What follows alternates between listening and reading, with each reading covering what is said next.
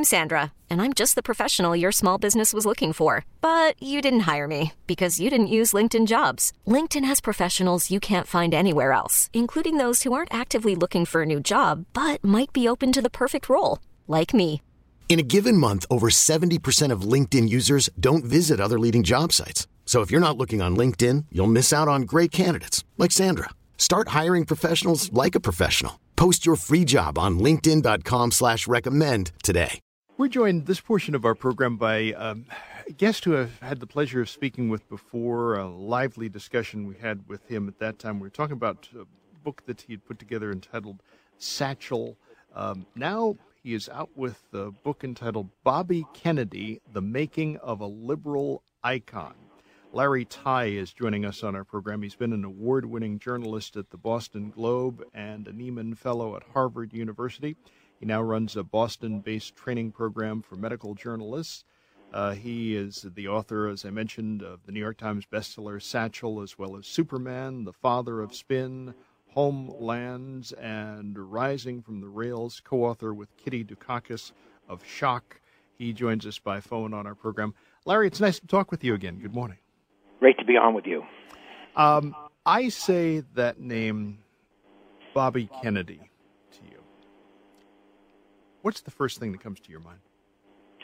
Liberal icon, a guy who, even half a century after his tragic death, the Kennedy name itself, and especially Bobby's name, became a cliche for the great liberal pantheon in American history, and yet that is only half the story of who he was, and maybe not the most interesting half.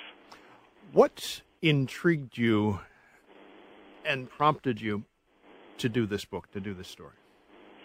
Two things. One is having grown up in Massachusetts, infused with everything Kennedy, I was totally taken by the family generally and by the member of that family who I think is the least understood, the most provocative, and possibly the most interesting, who is Bobby. But if that was half of it, the other half was having had a sense that there was an untold story about him, that in fact, rather than starting out as the liberal icon he became at the end, he started out as his father's son and as a Cold Warrior, communist fearing conservative and that made where he ended up to me even more interesting. Well, is it your belief then that we kind of have to rethink our image of him? Absolutely have to rethink our image of him. And anytime you're writing a biography about anybody, you're using their relatively small life story as a lens into bigger and more compelling issues. And I think we have to rethink who Bobby Kennedy was, but we also can see him as a lens into how America itself was changing from the conservative era of Eisenhower in the 1950s to the era of tumult and change in the 1960s. And Bobby was partly a reflection of that change, and he was partly a cutting edge leader in trying to steer that change. What would you say if somebody said, well, if we were looking at this in today's lexicon, he could be referred to as a flip flopper because of the change? So I think that that's a serious concern, and I think that in today's lexicon, we tend to be cynical about politicians and think that if they change, it's because that's where the political winds are blowing. Bobby's change in the research that I did on him, seems much more heartfelt and seems to defy this whole notion of flip flopping. And it also defies the notion that he was going with the political winds because many of his changes were going in exactly the opposite direction. At a time when Richard Nixon and Ronald Reagan in the 1960s were reacting to all the change going on in America by trying to take us in a more conservative direction and did take us there Bobby Kennedy was defying those trends and trying to steer the change using his conservative roots, but also his liberal, um, new liberal reflections. And he was, I think, on the verge of becoming the tough liberal or the tender conservative that many people have spent the last 50 years pining for. Was he a harbinger of the change that was happening? He was. He was a harbinger of it, and had he lived, So we can go through a million what ifs when somebody dies tragically like Bobby Kennedy did. But he died on the cusp of his biggest political victory, which was in the California presidential primary. The next day, he was planning to go to Chicago, where Mayor Richard Daley's son tells me that his father was planning to endorse Bobby. And I think the party establishment would have rallied around him. And I think that if anybody in America knew Richard Nixon's vulnerabilities, it was the guy, Bobby Kennedy, who had beat Nixon when he was running his brother Jack's campaign eight years before. So again, we can all speculate, but my what if would have us believe that Bobby Kennedy would have been president and would have taken America in a very different direction. And in terms of what's going on in America today, with the extraordinary racial strife that we're seeing in the last um, in the recent past in everywhere from Baton Rouge and St. Paul to Dallas, I think Bobby would have addressed some of those issues 50 years ago in a way that might have made them less of a recurring theme 50 years later today. The fact that so many of us grew up in an era where America was basically obsessed with the Kennedys, and some might even argue still is today, is that a difficult thing for those who are younger than us to comprehend? It's difficult because those who are younger than us often don't know much about that history. They don't understand the fascination with the Kennedys, and they don't understand the extraordinary hope. So we don't have much today um, in the way of hope from our political world.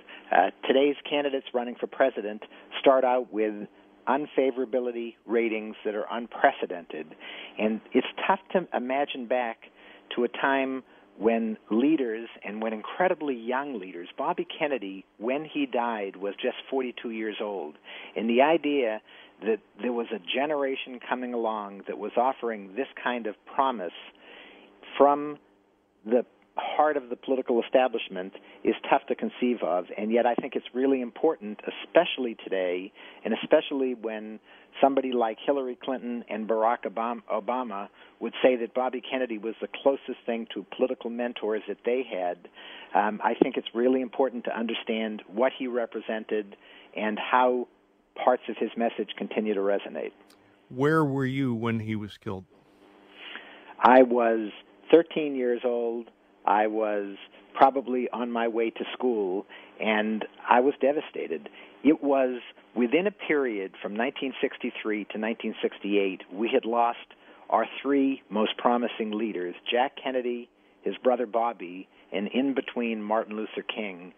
And there was, if you can remember back to that, this sense that we had been robbed of the sense of hope it was bad enough to lose Jack, but we had Martin Luther King and Bobby. And then when King went, even the, the most prominent civil rights leaders in America were saying, thank God we at least have Bobby left. And he was in 1968 trying to put together a coalition that was unprecedented of blacks, Hispanics, blue collar whites that we would later call Reagan Democrats, Native Americans, the dispossessed, the young and old, the poor, and even the rich in a way that we've sort of given up bringing them together. We presume today that America is an, a, a land equally divided, and the only question is who's going to get that 1 or 2% to shift it one way or the other. And back then, there was a sense that maybe we could bring people together around common purposes. Bobby Kennedy's widow, Ethel, consented to talk to you. Um, what was that like? So I would like to tell you, first of all, in, in 50 years since her husband died, she hasn't talked publicly about him. And I would like to tell you that it's because I'm charming and convincing and I sort of wooed her into talking to me. I think what happened with her and with lots of the people who I talked to, and I talked to about 400 people, I would I think that what was going on is that those people were sensing their own mortality. A- Ethel just turned 88, and I think she decided it was me or nobody.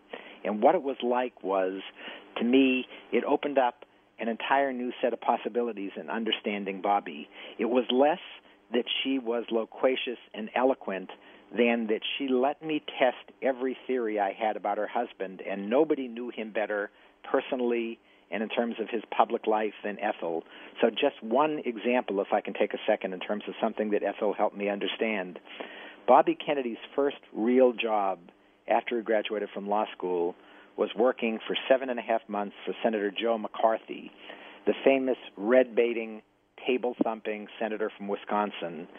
And lots of people who are part of the sort of Kennedy myth making machine have tried to write that off as an asterisk, saying that that was an aberration, it was short, it didn't mean anything. And Ethel helped me understand that Bobby and Joe McCarthy were buddies, that he was, that McCarthy, when he got away from his table thumping Senate hearing room, could be a very charming guy. And Bobby Kennedy went to work for him and saw him during that time as his mentor. Bobby was an anti communist. He saw McCarthy as the one guy in America who was standing up effectively against the communists. He failed to see in those early years something he saw clearly in his later years, which was all of McCarthy's victims, that he went much too far. And when you look back at that McCarthy era, the best hearings that McCarthy ever held, the ones that were least um, rabble rousing, were the hearings that Bobby Kennedy held on why our allies, while we were at war against the communists in Korea, why our allies were trading with the communists and even shipping their troops around. So Bobby Kennedy was a McCarthyite, but he was the best of them. And Ethel helped me see that and lots of other things that people have denied or tried to obfuscate about her husband. The guest who has joined us on our program uh, this Sunday morning, first hour of our program, is Larry Tye. Larry is a veteran reporter with the Boston Globe, worked there for many years. He is joining us, talking with us about um, the book Bobby Kennedy, The Making of a Liberal Icon. We talked with him when the book came out in hardcover. It's actually coming out in paperback uh, this week. And uh, Larry is joining us in this hour of our program to share some thoughts about Bobby Kennedy and his legacy, and also, in a way, kind of relating some of Bobby Kennedy's legacy to events of today. We'll continue in this discussion. He's with us for our entire hour this Sunday morning. It is Sunday morning on the fan. Good morning, everybody. This is Bob Salter. Thanks so much for joining us on our program here in our six o'clock hour. We move into um, second portion of our chat with Larry Tye. Uh, Larry is um, somebody who's been a veteran journalist, who's a reporter for a long time with Boston Globe. Uh, he has authored a book entitled Bobby Kennedy, The Making of a Liberal Icon. We talked with him when the book came out in hardcover. It's now coming out in paperback uh, this week. And, you know, one of the things that when we talk about Bobby Kennedy and his legacy, literally we have to also touch upon the battles, Larry, that he had with the Teamsters Union? So, probably one of the defining battles in America of the 1950s was the big government versus the allegedly corrupt big union battle. And nobody personified that like Bobby Kennedy and his archenemy, Jimmy Hoffa, the president of the Teamsters. And that was a battle, if you were Hoffa, you would say that was a battle of the government trying to control the unions, trying to undermine the unions on behalf of big business. If you were Bobby Kennedy, it was a battle to try to save unions by getting rid of allegedly corrupt leaders like Jimmy Hoffa. And these were two of the most tenacious people ever in the Washington scene. Young Senate staffer Bobby Kennedy, who was feeling the height of his power in terms of being able to go after guys like Hoffa, and Jimmy Hoffa, who was running the biggest most powerful union in America that could literally stop America in its tracks. They controlled trucking, they controlled the commerce of America, and these two guys went head to head. And initially, it looked like Hoffa had won, and in the end, Jimmy Hoffa went to jail when Bobby Kennedy became Attorney General. Now, the relationship between Bobby Kennedy and Jack Kennedy, President Kennedy, our 35th president. What was that like, really? So there is today a cliche where people talk about um, when, when they're forming a presidential ticket, they talk about the idea of a co-presidency, of having a vice president or somebody else in the senior administration who is so powerful and so important to the president that they become almost like a co-president. The closest thing America ever saw to a true co presidency was when Jack and Bobby Kennedy were serving together. Bobby was Jack's attorney general, but at different times in that administration, he was the pseudo CIA director. He had more influence at times on things like how to respond to the Cuban Missile Crisis than the Secretary of Defense and Secretary of State did.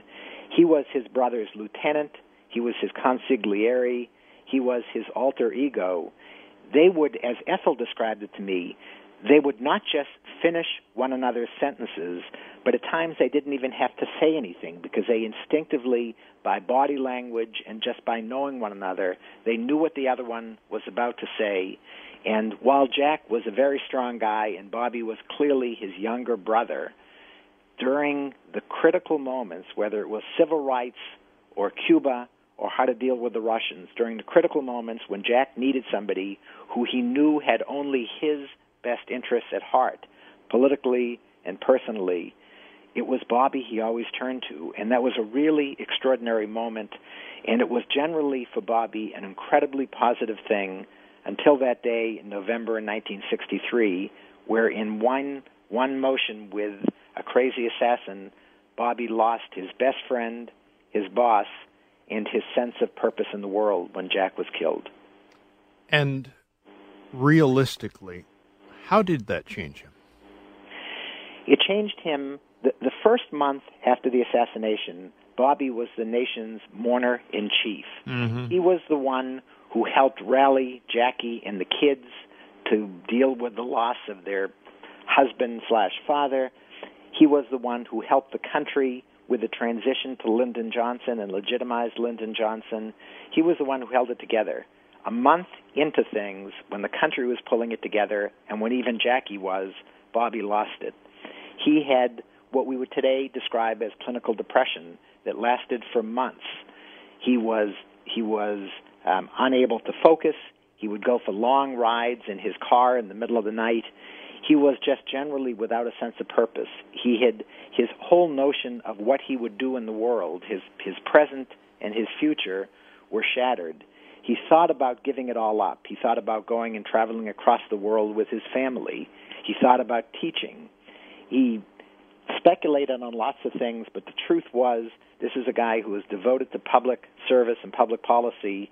And about eight months after his brother died, he ended up running for senator in New York and giving himself a new sense of purpose.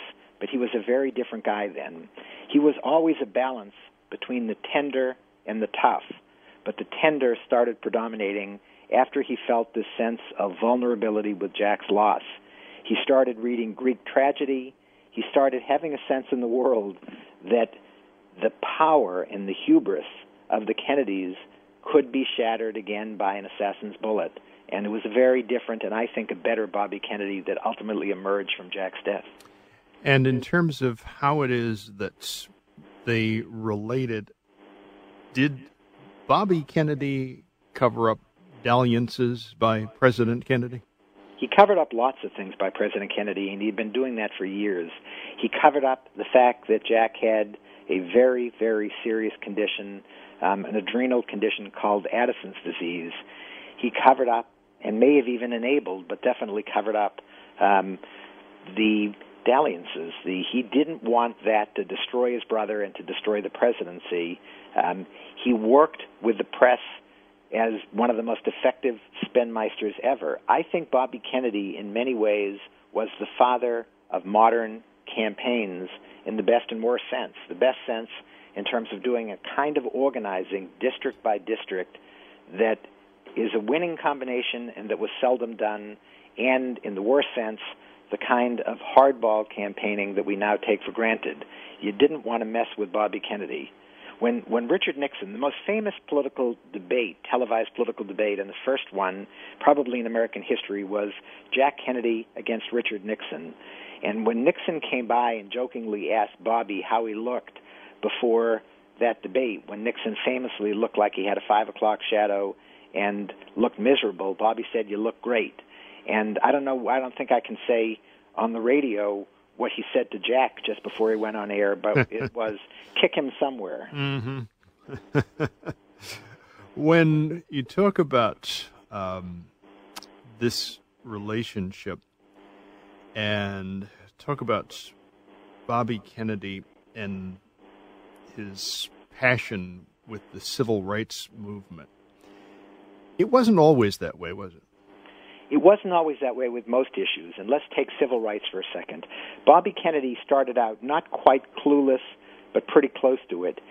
He had his natural instinct was to be empathetic with the plight of blacks and others who were oppressed in America, but he also, as Attorney General, was more concerned with protecting his brother. So he suggested to the civil rights folks that they slow things down, that they not embarrass Jack when he was going to Russia to have a um, a, a meeting with Nikita Khrushchev, that he not embarrass that they not embarrass the country and push too hard. He had, after all, while he depended on black support to get his brother elected, he depended also on the support of Democrats in the South who were arch segregationists and he wanted things to proceed in a legalistic, slow way. It was only after riots in Birmingham, in Montgomery, and most famously at Ole Miss, the University of Mississippi in Oxford, that Bobby Kennedy saw that his go slow approach and put federal troops in only after the violence had started, that that was not the way you were going to appease segregationists, that they were not going to be appeased at all, and that he had to take a tougher stand and be as hard edged as they were. And by the end of his time as Attorney General, he was one of the best friends blacks had. At the beginning, it wasn't that way, and by the time he died, I think I can say, without being contradicted, that Bobby Kennedy was the most popular white man in black America. I'd be remiss also if I did not ask you about the Warren Commission investigation of President Kennedy's assassination. Did Bobby Kennedy believe there was a conspiracy? So I think he believed something went on that wasn't addressed by the Warren Commission, and it was something more than what happened with Lee Harvey Oswald. He was one of the few people close to the situation who was never interviewed by the Warren Commission because he didn't want to be.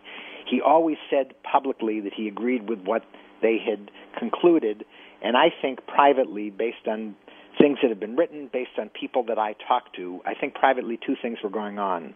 One is he realized that it would take his being president to truly open up all of these dark questions and find an answer, and that that was when he planned to do it. The other thing I believe is that he felt a lot of guilt. He wasn't sure with whether what he did in going after Fidel Castro, in going after the mob, in going after Jimmy Hoffa had somehow backfired and ended up in his brothers being killed. Bobby always assumed that if anybody was assassinated, it would be him, not Jack.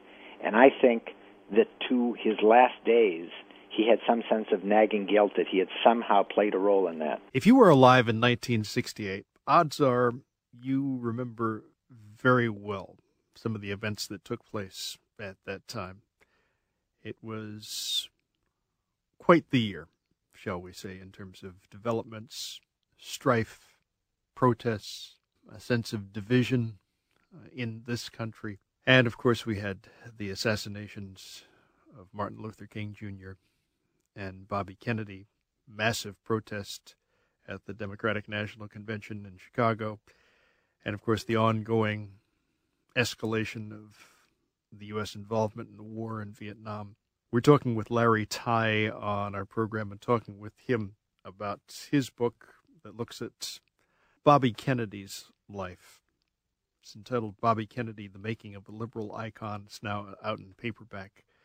More with Larry as we continue on our program this Sunday morning. We're talking with Larry Tye on our program and talking with him about Bobby Kennedy, the making of a liberal icon, uh, his new book. Um, he's kind enough to be joining us by phone. Bobby Kennedy's visit to a sharecropper's shack in the Mississippi Delta. What was that like? So I hate to use the word epiphany, but if there were ever epiphany moments, or maybe even a better way to say it, if there were ever moments that we can look back and say that was a defining moment of who he was becoming. It was that moment at the sharecropper's shack. And let me give you a little background on that. So, a bunch of senators in Washington hear testimony that there are Americans who are actually starving And one of the places that it was said that this was going on was in Mississippi. So these senators go down to Jackson, Mississippi, and hold a great public hearing. They hear about hunger and starvation. They hear that there are people in Mississippi who actually have zero income and therefore can't even afford the nominal fee that was charged then for food stamps. And most of the senators do what senators always do. They hear that stuff, they maybe take it to heart, and then they go home to their plush life in Washington. Bobby Kennedy and one other senator decided to stick around, and Bobby said, I want you to show me what you've been telling us about. So they go to the breadbasket, one of the breadbaskets of America, the Mississippi Delta. They are shown around a bunch of shacks where poor people are living. These people, the, the children's stomachs are bloated in a way that suggests malnutrition. There are 15 people living in a tiny shack, um, and they visit especially one family. And that family, Bobby thinks he's alone in this visit, thinks there are no reporters who are actually nearby in the house with him and can see what he's doing. And he gets down on the floor. There's a young black toddler on the floor, um, just playing with his little scraps of food there, cornmeal and other things on the floor. And Bobby gets down on the floor, um, a dirty um, uh, dirt floor with flies swarming around, and he tries to make contact with this young child. And he spends 15 minutes there in a scene that, to me, says who Bobby Kennedy is. There are not many people, there may be nobody else in the U.S. Senate then who would not just go visit the shack, but in his fancy suit would get down on a dirt floor and spend 15 minutes try, trying to make contact with a child it was impossible to make contact with. And if anybody were watching that, they would not have just noticed the flies swarming overhead. They would have noticed the tears coming down Bobby's face.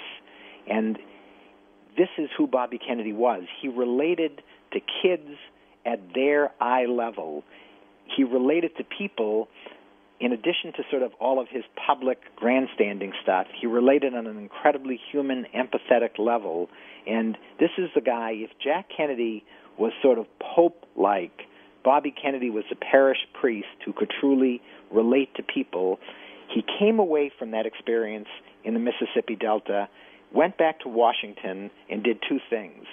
First, the day, the Sunday afternoon he got back, he was in his estate in suburban Washington in McLean, Virginia, and he told his kids who were sitting in this enormous dining room with fancy chandeliers, he said, This is what's going on in Mississippi, and it's not something abstract. It is something that I want all of you in your lives to do something to help make America a better place.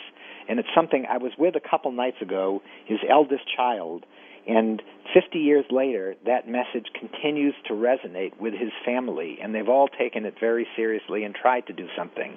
The other thing that he did is on Monday, he went to visit the Secretary of Agriculture, and he got him to promise that if he could prove that there were people in America with zero income, that the secretary would change the rules for food stamps and make it available to people who had nothing to give in return.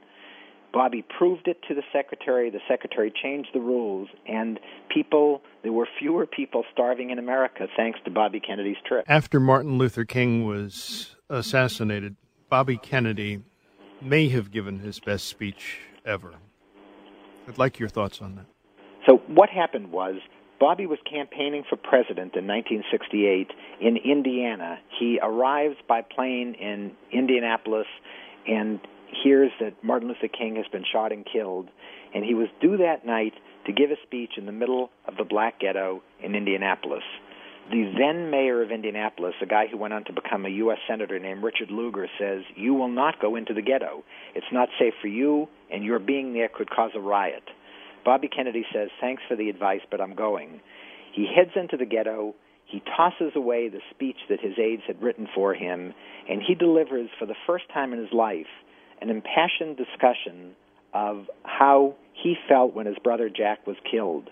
He's telling many people, this nearly all black audience, he's telling many of them for the first time that Martin King has been killed, and yet his empathy for them and their empathy for him in terms of what he had gone through with his brother created this extraordinary bond that night. And the evidence of it, you don't trust me on the fact that he made a difference. You look at the fact that more than 100 cities in America had race riots the night of Martin Luther King's death, and Indianapolis was not one of them. And I think it was because of what Bobby Kennedy did that night in appealing to people for calm and for compassion and for figuring out where we go in a reasoned way after this.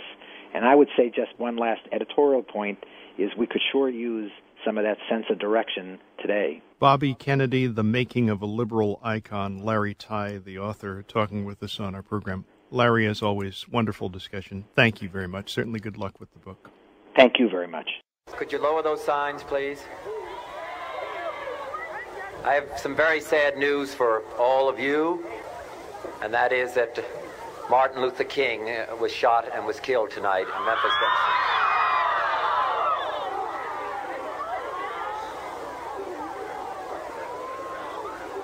Martin Luther King dedicated his life to love and to justice between fellow human beings. He died in the cause of that effort.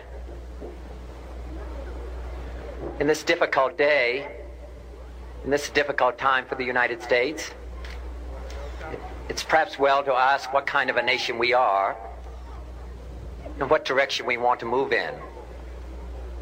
For those of you who are black, considering the evidence evidently is that there were white people who were responsible, you can be filled with bitterness and with hatred and a desire for revenge. We can move in that direction as a country in greater polarization black people amongst blacks and white amongst whites, filled with hatred toward one another. Or we can make an effort, as Martin Luther King did, to understand and to comprehend and replace that violence, that stain of bloodshed that is spread across our land with an effort to understand compassion and love. For those of you who are black and are tempted to fill with, be filled with hatred and mistrust of the injustice of such an act against all white people, I would only say that I can also feel in my own heart the same kind of feeling. I had a member of my family killed. But he was killed by a white man. But we have to make an effort in the United States. We have to make an effort to understand, to get beyond or go beyond these rather difficult times. My favorite poem, my, my favorite poet was Aeschylus. And he once wrote,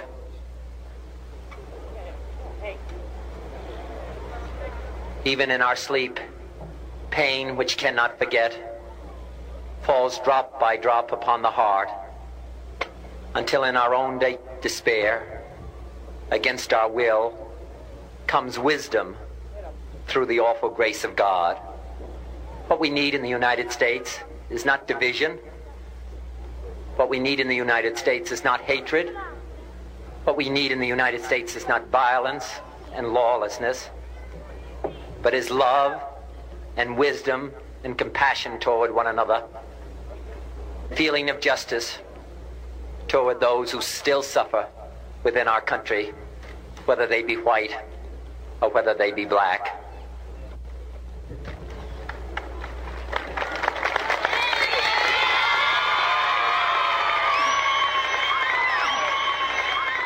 We can do well in this country. We will have difficult times. We've had difficult times in the past but we will, and we will have difficult times in the future. It is not the end of violence. It is not the end of lawlessness, and it's not the end of disorder.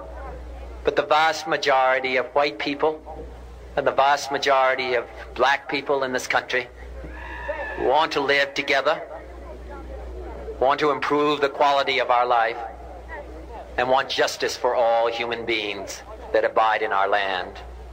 With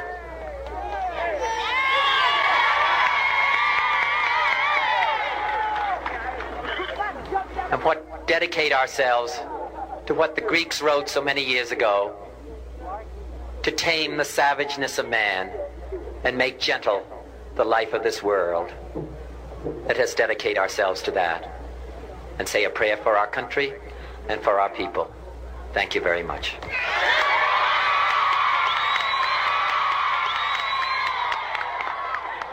I thank all of you who made this possible this evening, all of the effort that you made, and all of the people whose names I haven't mentioned, but who made all, did all of the work at the precinct level, who got out the vote, who did all of the effort, um, brought forth all of the effort that's required. I was a campaign manager eight years ago. I know what a difference that kind of an effort and that kind of commitment makes.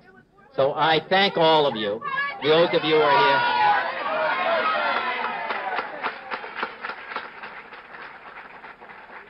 Mayor, Mayor Yorty has just sent me a message that we've been here too long already. So, uh, my thanks to all of you, and now it's on to Chicago, and let's win there. Senator Kennedy has been shot. Is that possible? Is that possible? It could. Be. Is it possible, ladies and gentlemen? It is possible.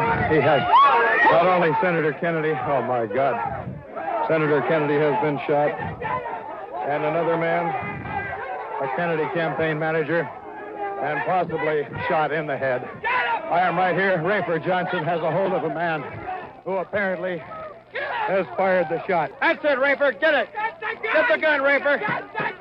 Okay, now hold on to the guy. Hold on to him. Hold on to him, ladies and gentlemen. Hold him. Hold him. we don't want another Oswald.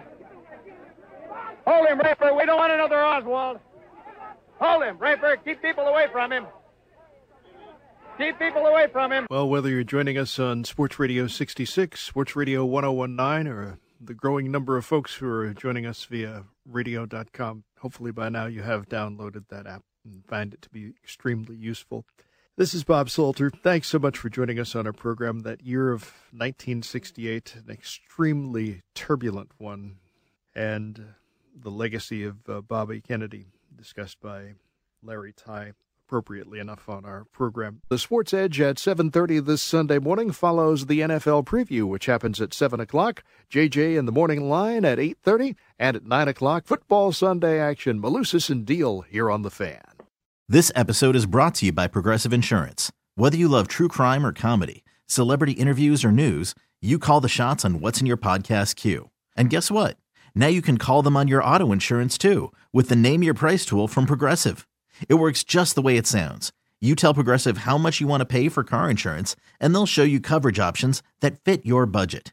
Get your quote today at progressive.com to join the over 28 million drivers who trust Progressive. Progressive Casualty Insurance Company and Affiliates.